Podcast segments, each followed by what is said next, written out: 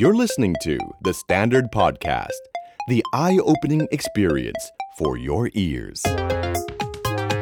The Power Game กับผมสอละคนอดุญญานนท์คุยการเมืองเป็นเรื่องสนุก คุณผู้ฟังครับ ผมเคนนักครินทร์บรรณาธิการบริหาร The Standard นะครับ ในช่วงโค้งสุดท้ายของการเลือกตั้ง 2562 นี้ The Standard อยากชวนคุณเกาะติดการเลือกตั้งครับ แต่เป็นการนำเสนอข้อมูลข่าวสารในรูปแบบใหม่ทำความเข้าใจระบบการเลือกตั้งแบบที่ย่อยง่าย เหมือนเป็นคู่มือเลือกตั้ง 101 เลยนะครับพร้อมกันนี้ยังมีการชำแหละนโยบาย ทุกพักทุกนโยบายที่เกี่ยวข้องกับคุณทั้งหมดไม่พลาดครับ ทุกความเคลื่อนไหวของพรรคการเมืองใหญ่ ๆ ครบทุกเรื่องแบบนี้ก่อนที่คุณจะเข้าคูหา เข้าไปเลยนะครับในเว็บไซต์ของ thestandard.co /thailandelection2019 แบบตรงตัวนะครับ หรือถ้าอยากติดตามในโซเชียลมีเดียทุกช่องทางนะครับ ก็แค่เข้าไปในแฮชแท็กคู่มือเลือกตั้ง 62 นะครับ อย่าลืมติดตามกันนะครับ สวัสดีครับ ผมสอละคนอดุญญานนท์ครับ สวัสดีครับ ผมเอม ธนกรวงษ์ปัญญาครับ content creator การเมืองของ The Standard ครับครับกลับมาเจอกันตอนใหม่อีกรอบหนึ่งนะครับ รอบนี้พี่ตุ้มน่าจะมีเรื่องเด็ด ๆ ของอีกสักพักหนึ่งนะครับพี่ตุ้ครัมบครับก็คือว่าจริงๆ เราคุยหลายพักมานะครับครับแต่เราพักนี้เป็นพักที่ใครๆคาดการณ์ว่าน่าน่าจะยังได้ที่หนึ่งอยู่เหมือนเดิม ก็คือพักเพื่อไทยโอ้เราไม่ค่อยได้คุยกันครับซึ่งพักเพื่อไทยนี่แปลกมากนะครับ เพราะว่า ถ้าบอกว่าใน 5 ปีของการรัฐประหารที่ผ่านมาหนึ่งพักเพื่อไทยโดนรัฐประหารเป็นนายกอ่าครับครองอำนาจอืมคือพรรคของคุณทักษิณเนี่ยแปลกอยู่อันหนึ่งการเอ่อได้อำนาจแต่รักษาอำนาจไม่อยู่ครับนะครับสุดท้ายแล้วก็โดนรับประหารอีกแล้ว พอโดนรับประหารขึ้นมาปั๊บในช่วง 5 ปีถามว่าพรรคการเมืองไหนโดนมากที่สุด ก็คือพรรคเพื่อไทยนะครับ ก็คือหนึ่งโดนทั้งรัฐประหารอ่าโดนเรื่องคดีจำนำข้าวครับจนคุณยิ่งลักษณ์ต้องออกจากประเทศไทยไปครับโดนเรื่องกติการัฐธรรมนูญ ซึ่งชัดเจนว่าต้องการไม่ให้เกิดพักใหญ่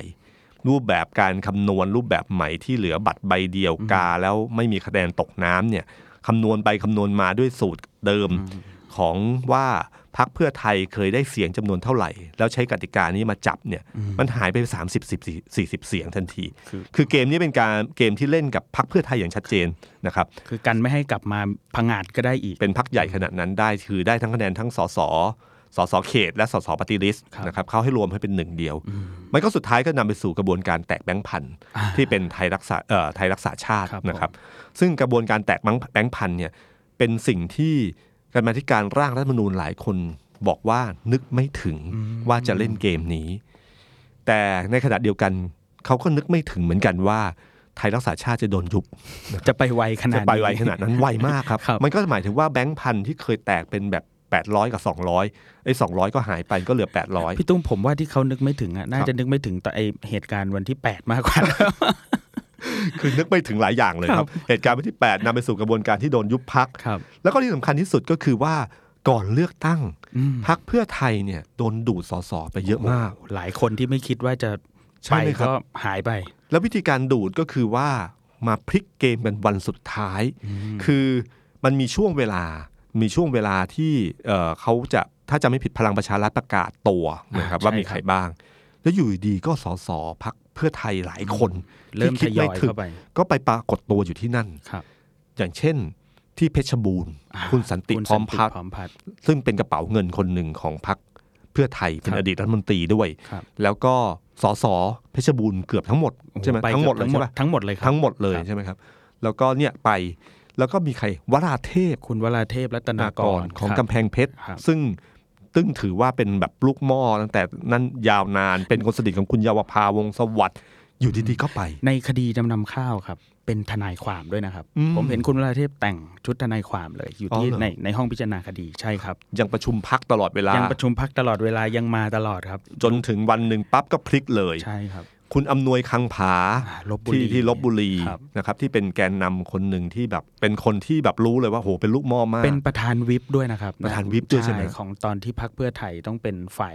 เอ่อผมไม่แน่ใจว่า ฝ่ายรัฐบาลมั้งครับตอนช่วงนั้นใช่คุณอำนวยก็ได้เป็นประธานวิปผมจำได้ว่าวันนั้นผมคุยกับผู้ใหญ่ในพักคนหนึ่งนัดกินข้าวกันครับก็นัดกันคุยข่าวกันปกติของพักต่างๆ ก็นัดคุยกันแบบเนี้ยก็นัดคุยกันเสร็จเขาก็ยืนยันว่าอำนวยคังผาที่มีคนมาโทรเช็คเขาว่าอำนวยคังผาอยู่บอกว่าอยู่แน่นอน คุยเรียบร้อยแล้ว วันรุ่งขึ้นไปเลยครับ ซึ่งการกระบวนการไปเป็นในช่วงใกล้ๆเนี่ยในเชิงการเมืองก็คือว่าทำให้เพื่อไทยหาผู้สมัครใหม่ไม่ทัน หรือ หาแบบไม่สามารถจะคัดสรรดีที่สุดมาได้ ในแง่ของคนไปก็คือว่าเขาก็กลัวเหมือนกันว่ามันมีคะแนนของพรรคอยู่ครับนะครับถ้าคะแนนของพรรคอยู่เนี่ยถ้าเขาหาคนเก่งๆมา เขาจะต้องสู้เหนื่อยมากถ้าไปแบบเนี้ยเท่ากับว่าคู่ต่อสู้พรรคเพื่อไทยก็จะเป็นคนที่แบบไม่สามารถเป็นคนที่แบบมีบารมีมากนัก อาจจะต้องโนเนมหน่อย ก็ใช้บารมีพรรคเข้าไปเตรียมช่วตัวยไม่ทันใช่ครับ มีคนที่เป็นแกนนำเสื้อแดงจำนวนมากโอ้แกนำเสื้อแดงนี่อย่างคุณไวยพจน์อาภรรัตน์ครับ เสื้อแดงเนี่ยน่าน่าแปลกใจที่สุดนะครับพี่ตุ้มในแง่หนึ่งคนที่มองการเมืองก็รู้สึกว่าตัวเองถูกถูกกระทำมาครับครับแล้วก็เป็นกลุ่มที่ต้านรัฐประหารณเวลานั้นด้วยใช่อืมแล้วปรากฏก็ไปหมดไปซึ่งก็หลายคนบอกว่าส่วนหนึ่งเป็นเรื่องของพลังดูดในเรื่องของคดีความเรื่องอะไรพวกนี้บ้างนะครับ ก็มีการพูดกันครับนะครับ แต่ทั้งหมดก็ไปหมดเลย คุณปีชาเร่งสมบูรณ์สุขอ๋อที่เลยที่เลยอีกาที่เลยอีกคนหนึ่งคนนี้ก็ไปนี่แบบคุณสุดารัตน์เพิ่งไปงานไปเป็นประธานงานบวชให้กับลูกชายครับ ของคุณปีชาหนึ่งใช่ อาทิตย์จากหลังจากนั้นคุณปีชาก็ไป ก็ไปครับ ครับ การเมืองจะเป็นแบบนี้แหละครับ ก็พอสอสอส่วนหนึ่งที่โดนดูดไปนะครับ ซึ่งหลายคนก็บอกว่าเฮ้ยเป็นเสียงที่ค่อนข้างชัวร์ๆอยู่เหมือนกัน เพื่อไทยเปรี้ยมากนะครับ ถ้าเรามองถ้ามองแบบนี้เนี่ย ครับ แต่ปรากฏว่าพอถึงเวลาเลือกตั้งจริง ๆ เนี่ย ปรากฏว่าเพื่อไทยก็ยังกลายเป็นพักที่ยังได้รับไม่ว่าโพลยังไงมาก็ตามที เพื่อไทยก็ยังอยู่อันดับหนึ่งครัตบลอดเวลา แต่อยู่ที่ว่าเสียงได้เท่าไหร่ ซึ่งก็อยู่ที่ประเมินกันว่า อย่างมีคนบอกว่าโพลของเพื่อไทยล่าสุดนั้น ต่ำสุดคือร้อยสี่สิบมีร้อยสี่สิบก็มีแต่บวกขึ้นไปจนถึงสองร้อยอันนี้ก็แล้วแต่ราคาที่ถือว่าเยอะว่ากันไปเหมือนกันครับอันนี้อันนี้อันนี้เราต้องครับฟังหูไว้หูเหมือนกันนะครับ แต่ก็หมายความว่าเออไม่มีใครบอกว่าเพื่อไทยจะได้ที่สอง ส่วนใหญ่ทุกคนเชื่อว่าเพื่อไทยที่หนึ่งพูดอย่างเดียวว่าพลังประชารัฐหรือประชาธิปัตย์ใครจะมาที่สองเท่านั้นครัเอบงนะครับ แล้วก็กระบวนการในการหาหัวใหม่ของเพื่อไทยก็น่าสนใจ การเลือกคุณสุดารัตน์คุณชัดชาติครับแล้วก็เป็นน่าจะเป็นพรรคการเมืองเดียวไหมครับ ที่มีแคนดิเดตสามคน มีพรรคอื่นปะมีพักพักพักใหญ่ ๆ ไม่ไม่ไม่มีไม่นะไม่มีะส่วนใหญ่เสนอคนเดียวหมส่ดวนใหญ่เสนอคนเดียวมีมีพรรคเพื่อไทยเนี่ยเสนอครบสามคน ครบอัตราศึกสามใช่รับคนจะ มีคุณสุดารัตน์ครับเกยุราพันธ์ คุณชัดชาติสุพันธ์แล้วก็คุณชัยเกษม นิติสิริอ่านิติครับสิริครับอดีตอัยการสูงสุดอดีตรองนายกครับที่อยู่ประชุมในกับคุณคปรับระยุทธ์แล้วก็โดนปึ้งผมครับไม่ลาเออเราไม่เราไม่ลาออเป็นกคนอยู่ในเหตุการณ์วันนั้นเป็นตัวแทนแล้วก็ประกาศว่ารัฐบาลไม่ลาออก แล้วก็พลเอกประยุทธ์ก็ตบโต๊ะปึ้งงั้นเรายึดอำนาจ ยึดอำนาจง่ายมากเลยครับตบโต๊ะทีเดียวปั๊บยึดเลยนะครับ ก็ก็เนี่ยครับก็มีสามคนที่มาเป็นแคนดิเดตนายกรัฐมนตรี มีคนสงสัยว่าทำไมเลือกคุณสุดารัตน์เกเกยุรพันธ์คุณสุดารัตน์เนี่ยต้องยอมรับว่าเขาเป็นนักการเมืองที่ตั้งแต่วันที่เขาลงสมัครรับเลือกตั้งเนี่ยเป็นคู่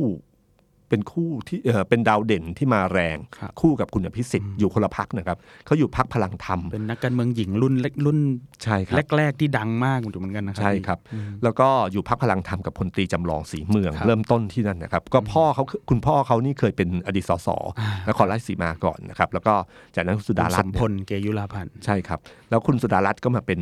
มาเป็นสสครับกับพรรคพลังธรรม จากนั้นพรรคพลังธรรมพอคุณทักษิณ คุณจำลองเนี่ยให้คุณทักษิณมาเป็นหัวหน้าพรรคแทนเนี่ยครับคุณสุดารัตน์ก็อยู่กับคุณทักษิณมาตลอดตั้งแต่วันนั้นเป็นต้นมา ไทยรักไทยจนมากลายมาเป็นพรรคไทยรักไทย แล้วก็พอโดนรัฐประหารปั๊บคุณสุดารัตน์ก็เริ่มหายไปจากวงการครับการเมืองเพราะเป็นกรรมการบริหารพักตอนนั้นพอถูกบ้านร้อยสิบเอ็ดใช่ครับก็โดนไป 5 ปี แล้วหลังจากนั้นก็ไม่มีในชื่อในฐานะครับของกรรมการบริหารอะไรเลยนะครับก็หยุดไปพักหนึ่งแต่หยุดเนี่ยมันไม่ได้หยุด หยุดในเชิงเบื้องหน้า แต่เบื้องหลังก็ยังคุมสนามกรุงเทพอยู่อ่าใช่เขาคุมครับสนามกรุงเทพเป็นเจ้าแม่กรุงเทพครับแล้วก็วันหนึ่งเอ่อละผมเคยสงสัยมาตั้งนานว่าทำไมคุณสุดารัตน์สามารถคุมนักการเมืองผู้ชายที่ที่ผมก็รู้ว่าเขี้ยวคมเยอะมากหลายคนครับที่ยอมคุณสุดารัตน์ได้ จนมาดูเคยมาฟังคุณสุดารัตน์เล่าประวัติให้ฟังเนี่ยนะครับ คุณสุดารัตน์เนี่ยประวัติของเขาไม่ธรรมดานะครับ ตอนสมัยเด็กๆเนี่ย คุณแม่เนี่ยจะเลี้ยงดูแบบทนุถนอมมาก ครับ จนวันหนึ่งเนี่ยคุณพ่อเริ่มเห็นว่าเป็นโอ้ผู้หญิงไม่ไหวละด้วยอ่า อืมไม่ไหวละ ก็เลยเริ่มต้นให้คุณสุดารัตน์เนี่ยมาตั้งแต่เด็ก ๆ นะครับจำได้ว่างานแรกก็คือ ไปขายขนมครกกับแม่บ้าน อืม พาไปขายจากคนที่ไม่เคยพูดจาไม่กล้าครับ พูดกับใครเท่าไหร่เนี่ยต้องมาขายของนะครับ แล้วจากนั้นเสร็จปั๊บก็ฝึกฝึกแบบเข้มข้นมากนะครับ อย่างเช่น หัดขับรถ อืม หัดขับรถนี่ก็คือหัดขับรถจะเอ่อพอ พอขับรถมาพอเริ่มพอเป็นเนี่ยวันหนึ่งขับรถจากเอ่อที่ผมไม่แน่ใจว่าจุฬาหรือไงครับขับรถขึ้นมา พอถึงตรงแถวสะพานประตูน้ำอืมพ่อพ่อเขาขับนะครับครับแล้วคุณสุดารัตน์นั่งข้าง ๆ พ่อเขาก็เดินลงจากรถแล้วบอกว่าเออ พ่อมีธุระ แล้วก็ให้คุณสุดารัตน์มาขับแทน คุณสุดารัตน์ต้องขับจากนั่นขึ้นนึกถึงขึ้นสะพาน แล้วเกียร์ธรรมดาอ่าครับเลี้ยงคัดแบบ บอกว่าควันดำมาเลยแล้วพอผ่านตรงนั้นได้ก็ชิดซ้ายตลอดจนถึงบ้าน แล้วก็พ่อก็ยืนอยู่ที่บ้านแล้วหัวเราะชอบใจก็มาถึงจนได้อะไรเงี้ยหรือตอนที่ไม่เคยรู้ก่อนนะครัอันนี้ไม่รู้ใช่ครับ หรือตอนที่ไปเขาทำงานก่อสร้างรับเหมาก่อสร้างครับเนี่ยก็จะพาคุณสุดารัตน์ไปต่างจังหวัดตลอด แล้วก็มีช่วงหนึ่งที่เขาไปคุม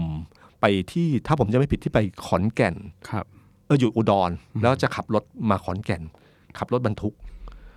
ให้คุณสุดารัตน์ขับ แล้วพ่อนั่งข้างๆคุณสุดารัตน์บอกเออคุณเออคุณหญิงสุดารัตน์เคยบอกว่าเนี่ยขับเนี่ยเขาขับไปถึงที่ขอนแก่นเนี่ยแกะมือไม่ออก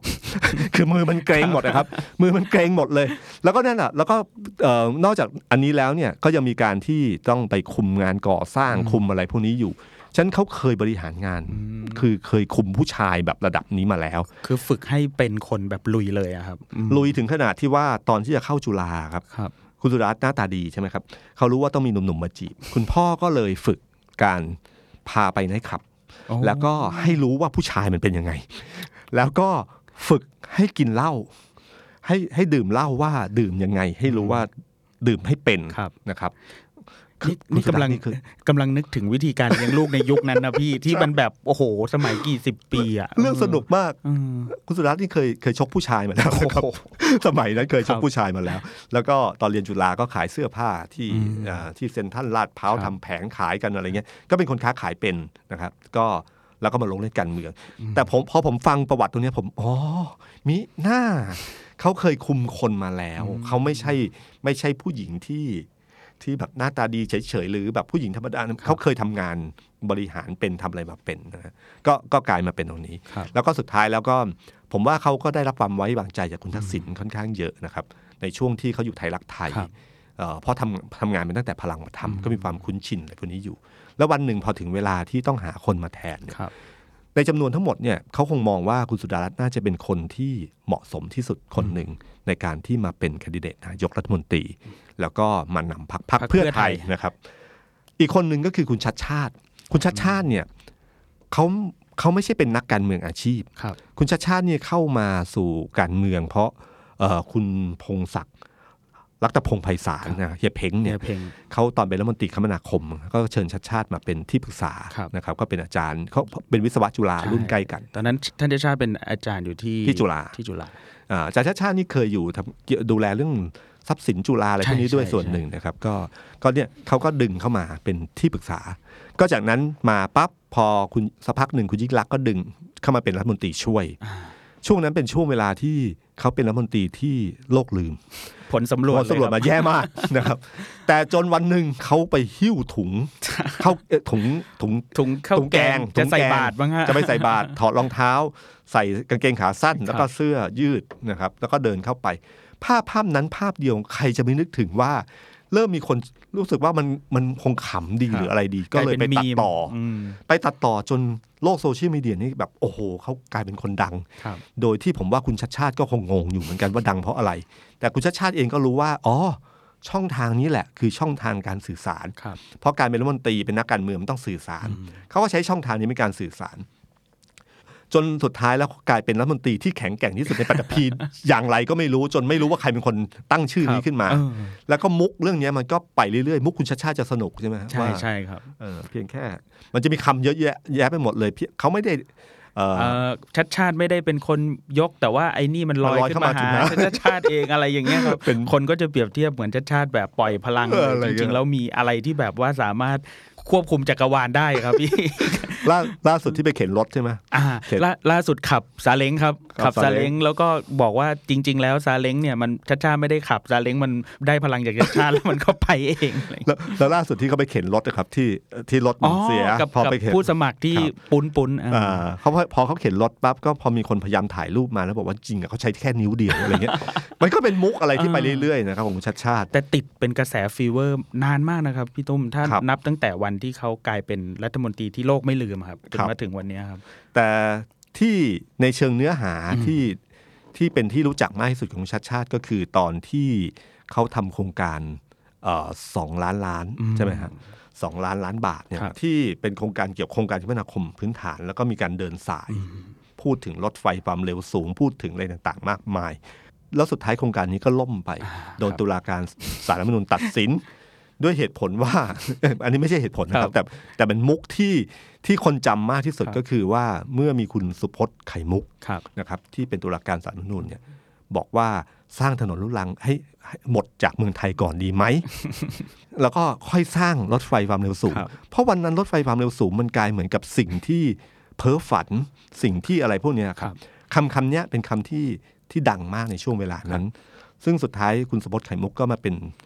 ที่คิดมีแนวคิดแบบเนี้ยก็มาเป็นการมาการร่างรัฐธรรมนูญครับฉบับที่เขียนรัฐธรรมนูญฉบับนี้นั่นเองแล้วก็เพิ่งไปนั่งรถไฟความเร็วสูงที่ไต้หวันครับแล้วก็ผมเชื่อว่าไต้หวันก็มีถนนลูกรังนะฮะก็สุดท้ายแล้วก็เขาสร้างทางลูกรังอยู่ในรัฐธรรมนูญฉบับนี้นะครับเขาเอาสิ่งเหล่านั้นเข้ามาใช้ ก็คุณต้นเนี่ยครับคุณชัดชาติเขาก็ดังมาจากตรงนั้น แล้วก็เป็นโครงการกลายเป็นเจ้าพ่อของโครงการโทรคมนาคมครับเอ้ยโครงการคมนาคมคมนาคมทั้งหลาย ในเมืองไทยอืมเวลาที่หาเสียงของพรรคเพื่อไทยก็จะใช้ประเด็นนี้มาครับใช้ เช่นเดียวกับคุณสุดารัตน์ก็พยายามพูดถึงเรื่อง 30 บาทรักษาทุกโลก เพราะว่าช่วงเวลาที่เขาอยู่พรรคไทยรักไทยเนี่ยเขาเป็นรัฐมนตรีว่าการกระทรวงสาธารณสุขครับเป็นคนที่เอ่อดูแลเรื่องนี้ดูแลโคครรังบการ 30 บาทรักษาทุกโลกจะค่อนรู้เรื่องนี้ค่อนข้างบัตดีรทองอะไรบัตรทอง ฉันจะหยิบเรื่องเนี้ยมาพูดอยู่เป็นประจำ เพราะมันเป็นภาพประทับของแต่ละคน เช่นเดียวคุณชัดชาติก็จะเป็นเรื่อง เรื่องคมนาคมคมนาคม เรื่องรถไฟความเร็วสูงทั้งหลายการพัฒะคบนาประเทศในแง่เรื่องโครงสร้างอะไรอย่างเงี้ยใช่ครับ คุณชัดชาติเนี่ยจริง ๆเขาเป็นนักวิชาการมาโดยตลอด ตอนที่เป็นรัฐมนตรีก็ก็นอกจากโดดเอ่อโดดเด่นในเรื่องการ present เรื่องของโครงการนี้ แต่ยังไม่ได้โชว์เรื่องการตัดสินใจหลายๆอย่าง เพราะจริงเขาเป็นนักวิชาการครับแต่ตอนช่วง 5 ปีที่หลังการรัฐประหารเนี่ยเขาได้กลายเป็น CEO ของ Q House ซึ่งตรงเนี้ยเป็นจุดฉากที่สำคัญที่สุด เพราะแกว่าจาก นักวิชาการเขากลายเป็นนักบริหารครับแล้วเขาได้วิชาจากผมสำหรับผมเนี่ยนักธุรกิจคนนี้เก่งที่สุดคนหนึ่งคืออนันต์อัศวะโพคินของแลนด์เฮาเพราะคิวเฮานี่อยู่ในเครือแลนด์เฮาครับช่วง 5 ปีเนี่ยเขาได้วิชาการบริหารจากตรงเนี้ยค่อนข้างเยอะ ซึ่งทำให้ชัดชาติวันเนี้ยผมว่าคงไม่เหมือนเดิมนะครับแต่ในแง่ของการหาเสียงเนี่ยส่วนคุณชัยเกษมเนี่ยผมคิดว่าจริง ๆเขาเป็นคนที่โดดเด่นมากคนหนึ่งในเชิง นักกฎหมายเขาเป็นอดีตอัยการสูงสุดสูงสุดครับแล้วก็ วงการกฎหมายก็ค่อนข้างให้ให้เครดิตให้เครดิตครับคุณชัยเกษมค่อนข้างเยอะนะครับ แต่เนื่องจากภาพเอ่อชื่อเสียงเขาอาจจะไม่ดังมากนักนะครับแล้วก็ในในเชิงเวลาหาเสียงกับมวลชนไม่เท่าค่อยเท่าไหร่ อาจเป็นเพราะว่ามาเข้าสู่สนามการเมืองในช่วงที่อายุอานามหรือว่าหมดจากการเป็นอายการสูงสุดไปแล้วครับ คนใช่อาจครัจะบมีภาพจำในแง่ของการเป็นนักกฎหมาย หรือเป็นคนที่แบบมีวัยวุฒิอะไรอย่างเงี้ยคุณวุฒิมากมากกว่า แล้วก็อีกส่วนหนึ่งก็คือ ในแง่ของภาพเรียกว่าไงภาพวงภาพแบบแมสแมสเนี่ยครับเขาจะไม่ค่อยไม่ค่อยเป็นที่รู้จักมากเท่าไหร่นะครับ แต่หลายครั้งก็ปราศัยแต่ละครั้งก็ดุดันมากล่าสุดก็บอกว่าอะไรนะเออถ้าเกิดว่าอะไรนะพี่รัฐประหารรัฐประหารต้องเอาต้องไปประหารประหารชีวิตเอ่อต้องแบบมีโทษถึงขั้นครับจำคุกตลอดชีวิตและประหารชีวิตและที่สำคัญคือ จะต้องไม่มีไม่มีระยะเวลาเอ่อเขาเรียกอะไรเวลา ไม่ไม่มีอายุความไม่อายุควารัมบใช่ครับนี่นี่คือนี่คือเริ่มความความนี่เริ่มแรงขึ้นเรื่อยๆครับนะครับ นี่ถือว่าแรงมากนะครับ ถ้าถ้าถ้าจากการติดตามคุณเจตเกษมในแง่ของการปราศัยนะครับหรือครับการพูดสารทางการเมืองอืมนะครับคือพอเริ่มหาเสียงเนี่ยเราเห็นภาพชัดเจนว่าเนื่องจากเพื่อไทยเนี่ยมันมีข้อดีอย่างหนึ่งครับคือเขามีหัวค่อนข้างเยอะมเพราะนอกจากแคนดิเดตสามคนแคนดิเดตสามคนนี้แล้วเนี่ยยังมีคุณสมชายวงศ์สวัสดิ์ครับซึ่งเป็นอดีตนายกรัฐมนตรีเป็น เป็นเอ่อน้องเขยของคุณทักษิณครับมีคุณโอ๊คพานทองแท้อ่าที่ไปสามารถไปแตะแล้วมีครับภาพให้รู้ว่าคืออะไรนะก็ไปหลายที่กับไปหลายคุณที่สุดรัตน์มากเหมือนกันครับแล้วก็วิธีการหาเสียงของพรรคเพื่อไทยครั้งนี้มันแตกต่างจากครั้งอื่นครับเพราะตามติเนี่ยเขาจะออกนโยบาย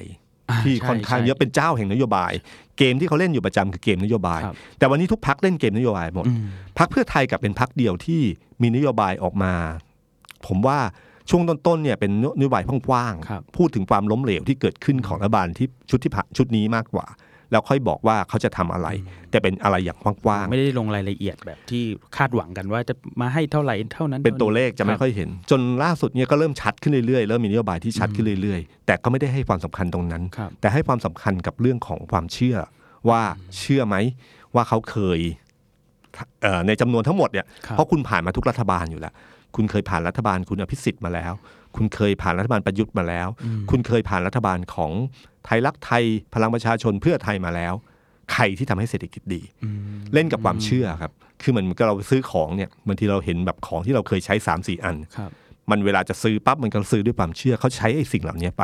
เพราะว่าพอเกมนโยบายหลาย ๆ คนเนี่ย มันเยอะๆนี่มันจำไม่ค่อยได้ครับก็ใส่อย่างเดียวคือใส่เรื่องความเชื่ออ